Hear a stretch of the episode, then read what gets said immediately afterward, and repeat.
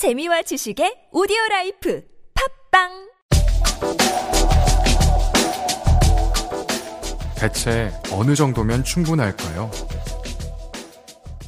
이것은 내가 변화된 이야기다. 나는 인생에서 충분하다는 말뜻을 새롭게 깨달았다. 나는 필요 이상으로 많이 소유하고 있고 그런 사람들이 많다고 믿는다. 내가 살면서 한 멋진 일들은 그 뿌리에 어떤 질문이 자리하고 있다. 내가 체험한 가장 창의적인 아이디어는 단순한 질문에서 비롯된 것이 많았다.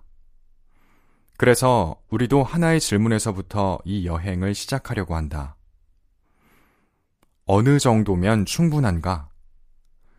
이 질문을 던져보는 사회적 실험으로 여러분을 초대한다. 이 질문은 당신의 세계관에 도전이 될지도 모르겠다. 그래도 괜찮다. 삶의 모든 영역에서 선을 긋는다는 것은 어느 정도면 충분한지를 선택하는 것이다. 우리에게는 충분함을 정의할 기회가 있다. 많고 적음의 경계에는 큰 긴장이 있지만 이 긴장이 큰 기회를 낳기도 한다. 덜 소유하는 삶은 다른 사람을 위해 더 많은 일을 할 수 있는 가능성을 열어준다. 우리가 해결하는 문제들을 보면 우리가 누구인지 알 수 있다. 그것은 모든 것을 뒤바꾸는 한 질문에서 시작한다. 어느 정도면 충분한가?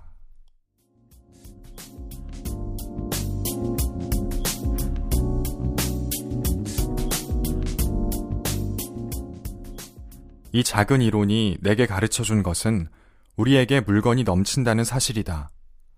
이렇게 넘치는 물건은 지금 당장 남에게 주어도 내일 살아가는데 아무 영향을 미치지 않는다.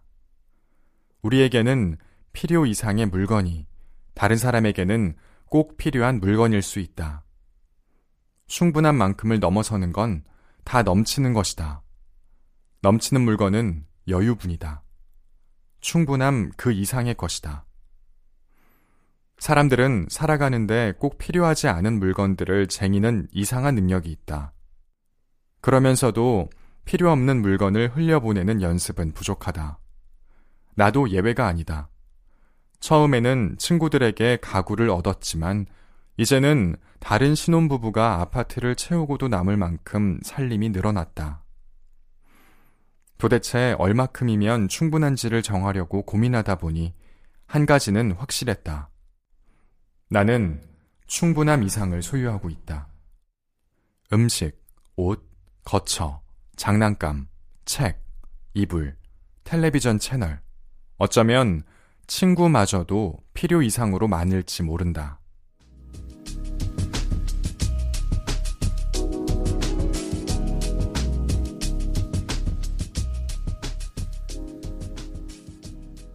나는 어느 정도면 충분한가를 정한다는 개념을 이 질문대로 살기로 작정하고 힘들여 답을 찾지 않는 한 결코 알 수 없음을 알게 되었다. 일월의 어느 날 우편으로 날아온 신용카드 청구서를 받아들었을 때 피부로 느낀 깨달음이다. 연말이 지나고 도착한 무시무시한 청구서였다.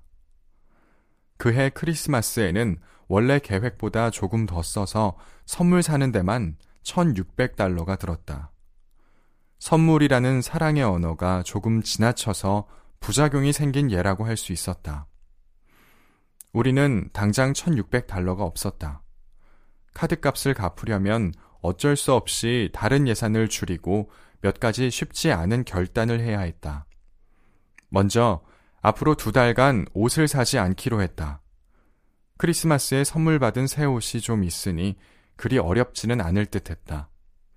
살림살이 구입도 당분간은 자제하고 영화도 금지. 그래도 돈은 모자랐다. 그때 정말 멋진 생각이 떠올랐다. 한 달 동안 먹거리를 안 사면 어떨까? 말도 안 돼. 아내가 대꾸했다. 들어봐. 우리 집 부엌 찬장과 냉장고에 있는 걸로도 한 달은 버틸 수 있을걸? 우유는 어떡하고? 우유를 꼭 마셔야겠다면 하나 정도는 살 수 있지. 좋아, 한번 해보지 뭐. 우유만 예외로 하고 일월에는 장을 안 보는 거야. 모험심이 넘치는 아내도 흔쾌히 동의했다. 그렇게 해서 우리 부부의 의도적이고 계획적인 첫 번째 사회적 실험이 시작되었다. 어느 정도의 음식이면 충분한가? 냉동실에 고기가 좀 있었다. 밥을 짓고 채소를 익혀서 곁들이면 훌륭한 건강식이 되었다. 꽉 먹고 알먹기였다. 사흘이 지나자 채소와 과일이 동났다. 부엌을 더 뒤졌더니 옥수수 머핀이 세 상자 나와서 칠리콘 카르네를 곁들여 먹었다. 냉동실 밑바닥에서는 냉동식품 다섯 통을 찾아냈다. 더 뒤졌다. 브라우니 두 상자와 케이크 믹스를 발견하고 쾌재를 불렀다. 냉동실을 집중 수색하여 냉동빵 여섯 통을 노획했다. 여섯 통을 차례대로 다 구웠다. 한 통으로 두어 날을 버티고 다 먹으면 오븐에 새 빵을 넣었다. 버터가 떨어지면 올리브유로 대체했다. 통조림 수프를 먹었다. 스파게티는 소스 없이 국수만. 마지막 마카로니 상자를 해치웠다. 참치 통조림도. 이 실험을 하면서 그동안 찻장 뒷칸은 들여다보지도 않고 살았음을 깨달았다. 사과 주스 몇 병, 통조림 스프 몇 개, 젤리, 라면.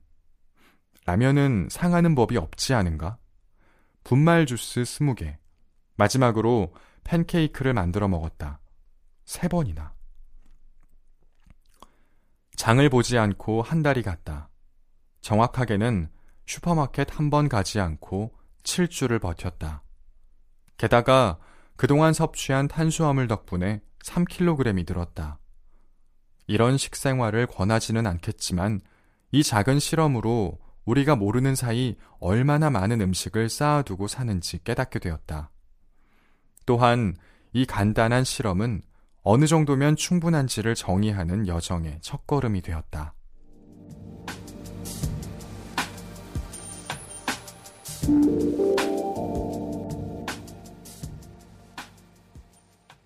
나는 내가 과연 괜찮은 사람인지 고민하느라 내가 친구들에게 덕을 끼쳐야 하는 부분은 보지 못하게 되었다.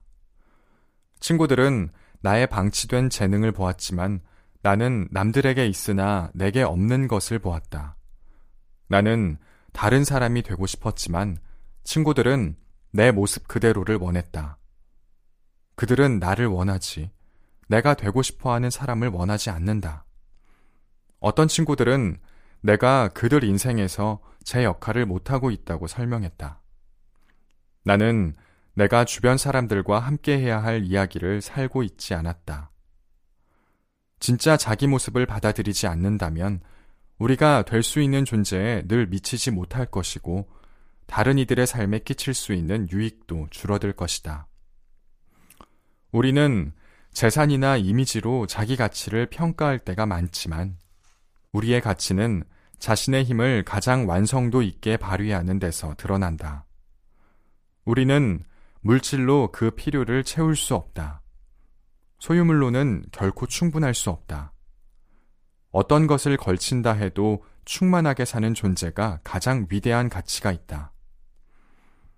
제품은 유통기한이 짧지만 공동체에서 우리 존재는 지속되며 사랑하는 사람들에게 날마다 영향을 미치며 살아갈 수 있다. 당신의 정체성은 한 번 흘러가고 마는 유행이 아니다. 우리 모두의 삶에서 빠질 수 없는 것이다.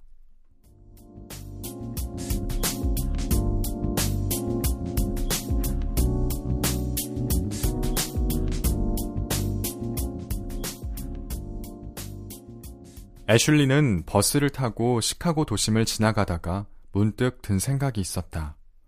이곳에 온 뒤 그 길을 여러 번 다녔지만 그날은 뭔가 다른 게 눈에 띄었다.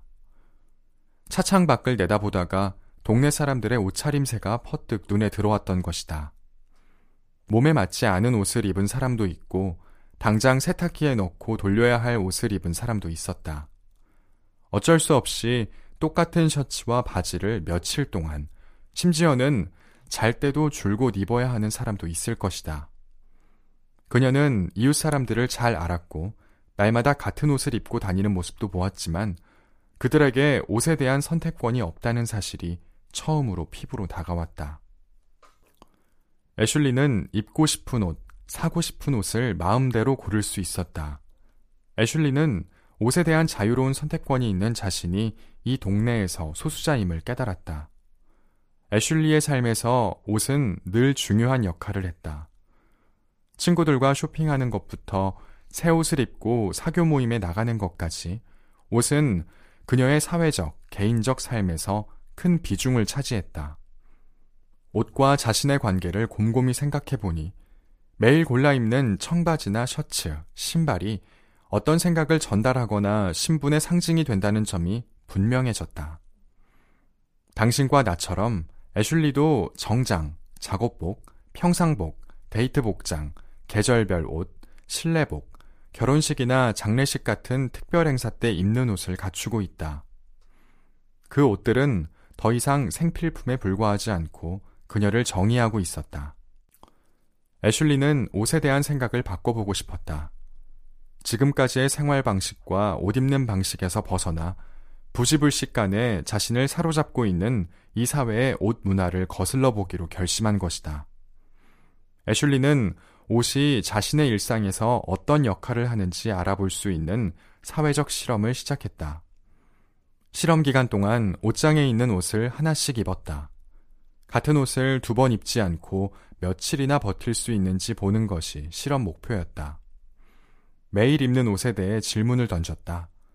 왜 나는 이 청바지를 제일 좋아할까? 왜 이 신발을 제일 싫어할까? 왜 이 옷들은 아직 내 옷장에 있는 것일까? 애슐리는 자신이 날마다 누리는 자유에도 도전해보고 싶었다.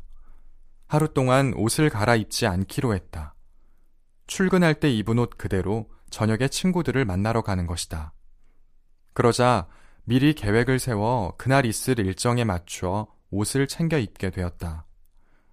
옷 선택의 자유를 제한함으로써 자신의 정체성에 도전하고 지나치게 의존했던 신분의 상징 없이도 사회활동을 할 수 있을지 알아보고 싶었다. 그녀는 이 실험에 한 번 들으면 결코 잊기 힘든 이름을 붙였다. 나는 내가 입은 옷이 아니다. 이너프, 제프 시나바거, 이지혜 옮김, 옐로브릭.